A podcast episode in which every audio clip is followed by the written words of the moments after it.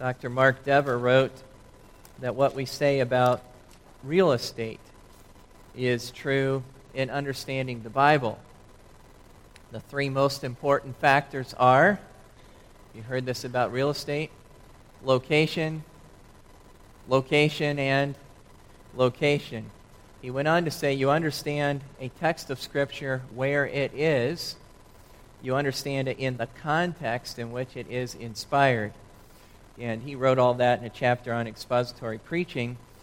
Uh, but in an effort to help us do that, to understand a text of Scripture in its location, where it is in our Bible, we've spent the summer months trying to uh, capture uh, the big ideas and the major developments of our New Testament books. And we want to uh, just get the shape and the contours of the Bible uh, and the particular books of the Bible, not merely to gain information, but to better know the mind of the Lord. As we get to know each particular book and how it develops those themes, we're not just getting to know an outline, we're really getting to know the mind of the Lord Jesus Himself.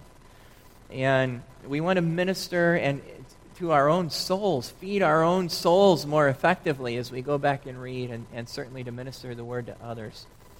And we have proceeded to this point through kind of an introduction to the Gospels, then Matthew, Mark, Luke, John, and the book of Acts. And so this morning, we've come to Romans and the first of uh, 21 books that are labeled epistles in our Bible. I one time heard a joke. A biblically uneducated man um, thought he was ready uh, to uh, serve as a pastor and presented himself for, you know, candidating to uh, uh, to be ordained, and the guy didn't think he was ready for it. So he asked him. One of the first questions is, uh, "Can you tell me what the epistles are?" And he meant to ask him, you know, "Can you name the epistles?" and the guy said, oh, "Those are the uh, wives of the apostles, I think." And well, he wasn't quite ready for ordination, and I'm assuming you would give a better answer than that, but I want to start really basically since we're at the first of 21 of these. Uh, the word epistle just simply means a letter, and it's generally describing a formal letter. But dating all the way back to before the time of Christ, the Greeks began to use um, certain of these letters for a broader audience than just you know an individual recipient. Um, today, we would commonly refer to that kind of letter as an open letter or we might even say like a letter to the editor. I mean, you're writing to a particular, but you're hoping for a broader audience. And, and because they're addressed to a particular person or audience, there sometimes are personal references. Um, in Paul's uh, letters to Timothy, 1st and 2nd Timothy, there's a number of, of personal references. But in this book of Romans that we have turned to, there are hardly any. There's a few, but beyond just kind of identifying the immediate audience. There's not too many. And, and so some of the epistles read more like a printed sermon than anything else. Um, you can see the few that he gives here uh, Romans chapter 1 and verse 1. Right away, he just identifies himself as the author that the Spirit of God used to pen this book. In verse 7, you can see him again addressing his immediate audience as those that are in Rome. And as he goes on to say, beloved of God, called to be saints by the activity of God, they're called out of their sin, called into a consecrated relationship with Christ. Um, the next several verses, he in verse 8, he says what he thanks God for in their exceptional testimony. Verse 9, how he prays for them. Verse 10, he longed to desire and come to visit them. And uh, then you have to skip to the end of the book. I'm not going to have you turn there. But he states he's not going to be able to come and visit now. And uh, he wanted to, but he couldn't. And so what he determined to do was to pen the words of this epistle and to send it with a believer named Phoebe who was on her way to Rome. And that's how they got it. And so there are those personal remarks. But what comes in between these few remarks here and the end of the book, um, it reads very little like a letter from here on out. All right? It actually reads even more than some of the books that read like a printed sermon. This one is almost like a theological treatise, um, especially from the end of chapter 1 all the way through um, chapter 11. And because it is that kind of, of literature, there's a general subject, there's a theme, but then there's actually a thesis, and that gets developed all the way through this book. And I want to introduce that to you this morning. Uh, verses 16 and 17 are going to give us both the general theme and then the specific theses of, of this treatise, if you will. And you'll see, I think, it, it, it, this is the hinge from the personal remarks in, into the theme. Notice verse 16 For I am not ashamed of the gospel of Christ, for it is the power of God unto salvation to everyone that believeth, to the Jew first, and also to the Greek. For therein is the righteousness of God revealed from faith to faith, as it is written, The just shall live by faith. So if you wanted to get, you know, a general theme, even a one-word subject, it's in that opening line of verse 16, the gospel or the gospel of Christ. That's the, the general theme. But then there is kind of a, a twofold thesis that's introduced in verse 17 about the gospel. The gospel, that's the general theme, reveals the righteousness of God. That's the first part.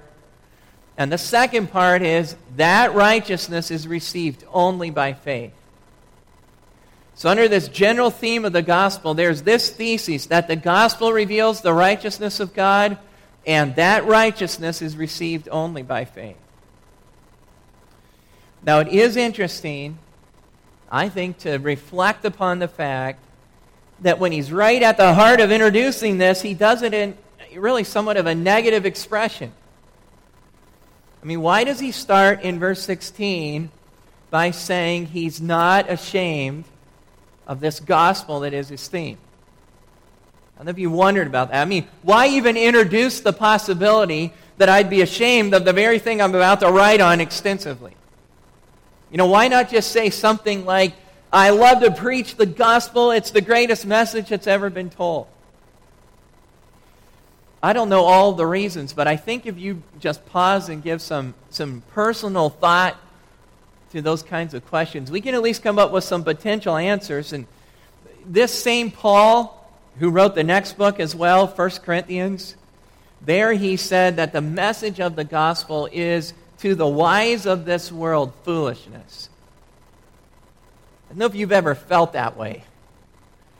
That you're, you're communicating to somebody that just thinks that simple message about somebody dying on the cross, shedding his blood as the only means of salvation is just nonsense. In addition to that, he's, he's talking about uh, to people who are living in Rome who, who are living in the seat of the world empire and all of its power and prestige.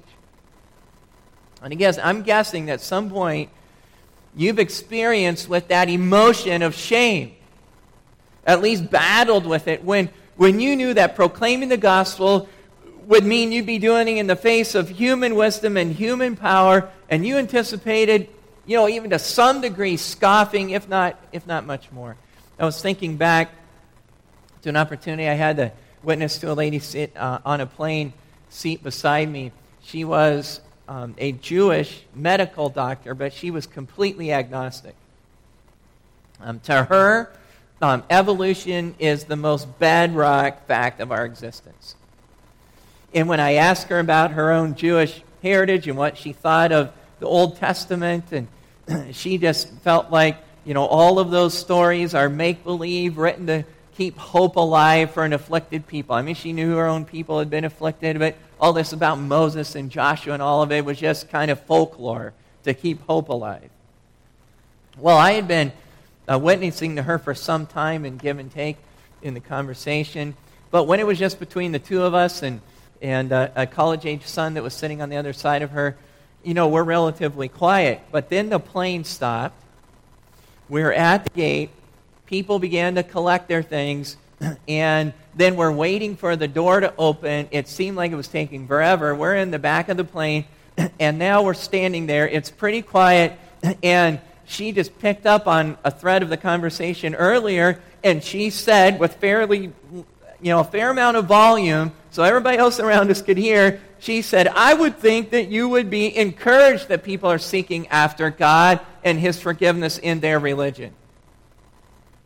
It was almost, uh, you know, she was making me just sound ridiculous in front of everybody that I would be down on religion in some way or to think that, you know, all religions don't have some good in them. Well, I now had a larger audience. and I kind of suspected that most people around waiting to get off that plane didn't want to hear me declare that we were all sinners to such a degree that we can't do anything to contribute to our salvation. And it has to be found in Christ, outside of us, and in Christ alone. and uh, I'm standing there, you know, I, am seriously, at some point, I'm thinking, I wish I never got started in this conversation, and here I'm put on the spot. And, and thank the Lord, by God's grace, at that time I did proclaim that message. But I'm just illustrating one that really stands out to me where I was tempted to be silent, and, and far too often I have been silent with the shame that comes of speaking that message. And you know, in our day, it's not just a scoffing world. Unfortunately, there are well known, in some cases, evangelical leaders that are encouraging Christians to just recognize, you know, the, the gospel in all so called Christian traditions and to stop being so discriminating and judgmental, and even proselytizing. And against that backdrop, there's a vulnerability to remain silent and even to know the emotion of shame. And, and the very introduction of that possibility right from the beginning reflects an understanding of where the Roman believers might be vulnerable and where you and I today might be vulnerable. And, and Paul's answering why he wasn't ashamed and why none of us should be ashamed of the gospel. And I think you can see, again, there's a continuous, progressive unfolding of reasons. He's not ashamed of the gospel because, as he says in verse 16, it's the power of God unto salvation. It's the one thing that delivers anyone who will believe. And then he again adds that the gospel is the power of God unto salvation for those that believe, because in the gospel the righteousness of God is revealed.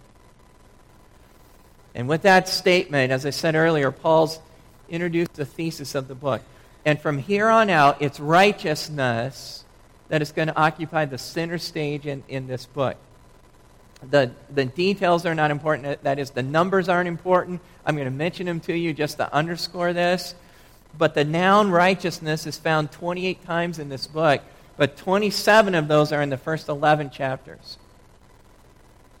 Um, the verb um, that is often translated to justify is found 15 times, and, and all of those usages are in the first eight chapters. So, so we're looking at 40 plus specific references to righteousness in the first 11 chapters of the book. And again, I'm just saying that that is just underscoring that, that all of the argument of this treatise revolves around uh, the concept of righteousness. The foundational sense of that word is conforming to a standard and thus meeting my obligations. So, all the way back in Deuteronomy, uh, Moses called on Israel's merchants to use a righteous scale. And you may not never even thought of something like an inanimate scale to be righteous or unrighteous, but but he called on them to use a righteous scale when they were weighing out a product to a customer. So if a customer pays, you know, five the, the worth of five pounds of grain, then a righteous scale is measuring on the other side five pounds. And that's why when we go to a gas pump today, maybe you're not paying all that much attention to when those pumps are inspected. but you want to know if you're paying for a gallon of gas, you're getting it. Because somebody could adjust those pumps just a little bit, and, and customers like us are losing little by little, and they are gaining, and that would be an unrighteous scale. Right? In Job, when it gets more personal, a whole chapter of Job, Job chapter 31, he defended his general righteousness on a human level when he said, I have done right to my wife and my children, and I have done right to my servants, and I have done right to the community at large, and poor on. he said, I have met my obligations. That's the idea of righteous. But when you start talking about a righteousness that saves a man. Which is where we're talking about here in verse number 16. I'm not ashamed of the gospel of Christ, for it is the power of God unto salvation. If you want to talk about a righteousness that saves a man's eternal soul, there's several characteristics that stand out in Romans. And the first one is just simply this it's a righteousness that is of God, not men. Saving righteousness is a righteousness that is of God. It says so, verse 17, for therein is the righteousness of God revealed. But to make sure we're not reading too much, you know, into just a simple prepositional statement, look over at chapter 10, because uh, this is a, a really pointed emphasis on it having to be God's righteousness and not man's. Because in Romans, it's not just like the righteousness of God is contrasted with unrighteousness and wickedness in men, but you can contrast the righteousness of God with man's attempts at righteousness. Look at chapter 10 and verse 3. For they being ignorant of God's righteousness and going about to establish their own righteousness, have not submitted themselves unto the righteousness of God. See, the problem for man, for any man, is not just that he might be, you know, irreligious. The problem for any man is not just that he might be wicked. The problem for any man is not just that I'm a sinner, but that even when I attempt to do religion, it's still my own efforts. And it's still in conflict with God's saving righteousness. The righteousness that is revealed in the gospel is not the product of a man in any respect at all. It's not the product of keeping the law, of following any set of religious rules. Gospel saving righteousness is of God, it is not of man. But now turn to chapter 4 back to Romans chapter 4. And notice, secondly, that saving righteousness is something that can be deposited into a man's account in terms of his standing with God. Chapter 4, chapter 4 and verse 3, you can see this very terminology. For what saith the Scripture? Abraham, back in Genesis chapter 15. Abraham believed God, and it was what? Okay, it was counted or it was credited unto him for righteousness. If we read through the broader context, we, it would be clear that the righteousness under discussion now is the same saving righteousness referred to back in chapter 1. And what it's saying here is that righteousness was counted. Again, we could say credited to Abraham. So, from that point on in the history of Abraham's life, God regarded Abraham as having met all his obligations to him. Even though Abraham was not fully obedient from then on, and even though Abraham could in no way make up for the disobedience past or what he would go on to, to demonstrate. God still regarded him and treated him as having met all of his obligations. Saving righteousness is something external, it's outside of man, deposited to his account. It's like when I was a college student, and some of you students know this to this day. And I was facing a debt to the college that no matter how hard I worked in my campus job, I was not going to be able to pay. And then I received a note that someone had sent money to be credited to my account. And quite frankly, I started finding out that a man whose fifth and sixth grade boys I taught in Sunday school started sending $200 a month to my account. my, my account was paid and it was not through my own efforts. It was through money I did not have and what did not have the ability to earn, but it was on my account. Saving righteousness operates the same way. It, it's unearned favor. To use the, the scriptural term, it's righteousness that is granted by God to man by grace through unearned favor. So, saving righteousness is God's, not man. It can be credited to man's account in terms of his relationship with God. And now I want us to notice, thirdly, for whom and when this transaction is made. And you don't need to turn back now to chapter 1. Verse 16 says, The gospel is the power of God to salvation to everyone that believes. Verse 17, the righteousness of God is revealed from faith to faith. And I've had you stay here in, verse, in chapter 4 because as we continue to read, we see what it's like if a man tries to earn standing with God versus just simply trusting God. If you don't want to humble yourself and trust God and His righteousness alone, look at verse 4. Now to him that works is the reward, or again, we would say today, I mean, what, what's the term for what? The reward you get for working. It's your wages, right? Your salary. Now, to him that works is the, is the wage not reckoned of grace, but of debt. That is, if you're not just going to receive God's undeserved favor to you by, by receiving His righteousness by faith, all right, then you're going to be left on your own to pay your own debt to God.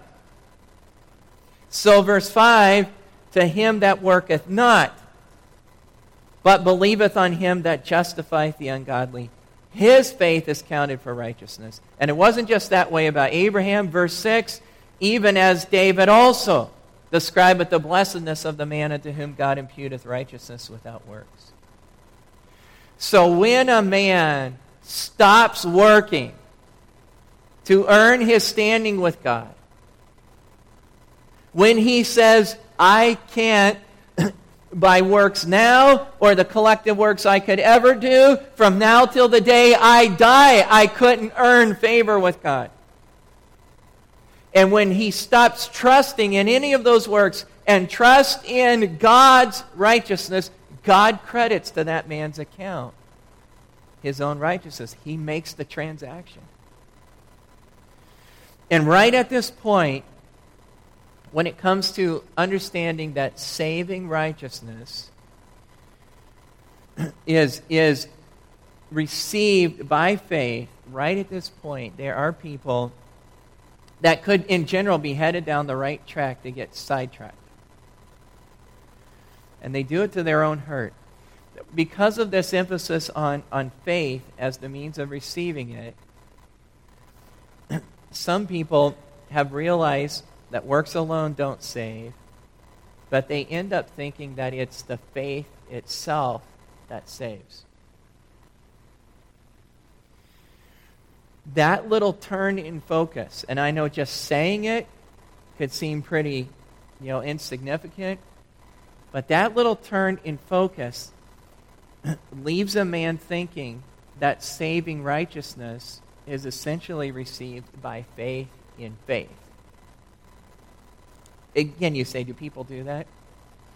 Are there people today that if you ask them about the nature of their relationship to God, they would actually even say, I mean, some of them will use this word, I'm a person of what? I'm a person of faith. There are people who think that, you know, because they believe in God and uh, because they've espoused what they might even call the Christian faith, that they're a person of faith. They've accepted, you know, whatever they would understand to be the faith, or just even very generally, I'm a person that believes. That it's as if saying, because I believe there's a God and I believe in the Christian faith, that, that that's what makes me right with God. But it is not faith in faith. Sometimes people are hurt because as they start to explore all of this, and think about it, they get really introspective and they start to evaluate whether or not they have faith. Do they have the right, you know, quantity of faith? Did I believe enough? And again, it turns to something that is misdirected. And so there's an additional characteristic of this whole saving righteousness that has to be understood and that Romans makes abundantly clear. And that is this, this saving righteousness of God revealed in the gospel is the righteousness of Jesus Christ. that is, the righteousness that must be imputed does not consist in faith, it consists in the person and work of Jesus Christ. And you can look, if you're still here in chapter 4, you can look back, maybe just across the page, to chapter 3, verse 22. The simple expression, even just given in passing, and many of them are. But notice verse 22 even the righteousness of God, which is by faith of who? Of Jesus Christ. Go over to chapter 5, though. And again, we're just dropping down because we're trying to get a bird's eye view. Look at chapter 5 and verse 17. For if by one man's offense death reigned by one, who what one man introduced sin and death into the human race? You're going to say it. Who is it? Adam. For if by Adam's offense, if you will, death reigned by one, much more they which receive abundance of grace and of the gift of righteousness shall reign in life by one, Jesus Christ. Therefore, as by the offense of one judgment came upon all men to condemnation, even so by the righteousness of one the free gift came upon all men unto justification of life. The saving righteousness of God is the perfect obedience of Jesus Christ credited to our account with God. The saving righteousness of God is the perfect obedience of Jesus Christ credited to our account with God. The man Jesus fully met all obligations to God by perfectly obeying both the spirit and the letter of God's law. But then, as our substitute, he met our obligation to God by voluntarily submitting to the penalty the law prescribes for sin. He's really, brethren, he's, he's sinful man's substitute in both respects. In his suffering and his death, he became our curse and condemnation. In his life, he became our perfection. On the one hand, his, his death is the climax of his atoning suffering that satisfied the wrath of God against our sin. But on the other hand, that, that death is really even the climax of his perfect life of righteousness. That he did the Father's will, even to drinking the, the last drops of that bitter cup. Not my will, but thine be done. And that perfect life is imputed to us. He is all He's in his life and in his death. He's all of our righteousness. And do you know when a sinful man really believes that to be the case and he stops working, stops trusting in human merit, God credits the righteousness of Christ to his account and declares him righteous. And when that happens, a man comes to know experientially a right relationship to God he's never been able to achieve on his own. Any man that ever has tried to be good enough never knows when good enough is good enough. And so his whole life he's lived under the plague of that. And there's celebrated accounts of this in history. Martin Luther is one of those that stands out. He was born into a Roman Catholic home, 1483. His life conformed just unquestioningly to the Catholic Church. Uh, he describes attendance at Mass, um, various services, religious processions, festivals, pilgrimages, relics, all the other expressions of outward Catholic life. They were just all part of his upbringing. He said, as it were, he, he grew up fearing God.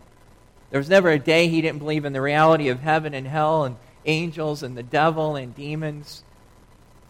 After receiving a law degree, uh, a master's degree, he started to pursue law school. And uh, he appeared to be on, a, on course to a very promising career. But one summer day in his 20s, he was walking outside, and actually a bolt of lightning knocked him over, and he thought he might die. And in the terror of death, he called on St. Anne, and he made a vow to become a monk. And he thought that that type of life was the sure way to avoid hell and secure heaven. And he even chose an order of monasticism that was especially rigorous, all kinds of fasting and various other disciplines, and he thought somehow he would obtain the salvation of his soul in it, but it didn't work. And he just lived with incredible anguish all the way through his 20s. He was eventually ordained a priest, and he served at the Mass. And the, and the first time he served at the Mass, he actually left before it was over because he was like, How dare I, a sinful man, try to approach myself unto a holy God? but he was uh, very gifted, and he was appointed to be a professor at the University of Wittenberg at the age of 30. And in time, he was actually assigned to study and to teach the book of Romans in his professorship. And here's part of the outcome in his own words. Listen to this. He said, I had greatly longed to understand Paul's letter to the Romans and nothing stood in the way but that one expression, the righteousness of God. Because I took it to mean the righteousness whereby God, who is righteous and acts in righteousness, punishes the unrighteous. Night and day I pondered until I grasp the truth that the righteousness of God is that righteousness whereby, through grace and sheer mercy in Christ, he justifies by faith. Thereupon, he says in his what would be quaint to us today, thereupon I felt myself to re- be reborn. He's born again. And to have gone through open doors into paradise, the whole of Scripture took on new meaning, and whereby before the righteousness of God filled me with hate, now it became inexpressibly sweet in greater love. This passage of Paul became the very gateway into heaven. And, dear friend, you might use different words to give your testimony. But I really want to ask each and every one do you know the glory of this reality? Do you know the glory of what it is to realize that the God of heaven against whom you have sinned, countless, I mean without number, and every last one, as Romans 5 says, worthy of condemnation. But as you will just come to the place to say, I'm a sinner and I can't do anything to make up for it, it's to such a degree everything has to be outside of me and I have to have something given to me, and I recognize that God has given it to me in the perfect, complete obedience of Jesus Christ. And I turn and I trust Him, and I trust Him alone, and He regards me from here on out as righteous in His Son. Ha- have you ever just really come to the grips with that? I know what it is to, to watch even some of my children at various ages. But one in particular, to know what it was as a very young boy to just tremble with joy and the awesomeness of what it is to be delivered from sin that I could never deliver myself from. And do you know what it is for that just to continue to be the most glorious reality of your life, day in and day out? Some, some here may really know nothing of that. Because, quite frankly, we've never recognized the depth of our sinfulness and the jeopardy that a man stands in before God in that condition. Someone, you know, may have languished, knowing there's some need, but, but, but thinking that my own efforts are somehow part of the solution. But again, I just never knew when that was enough.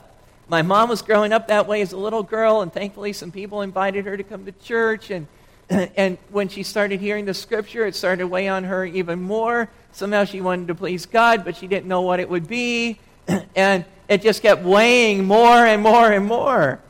But where do I find forgiveness? Where do I find release from the guilt? Until she understood it was in Christ alone. Some here may have, have genuinely, as others have said, cast the anchor of your soul upon Christ in the past.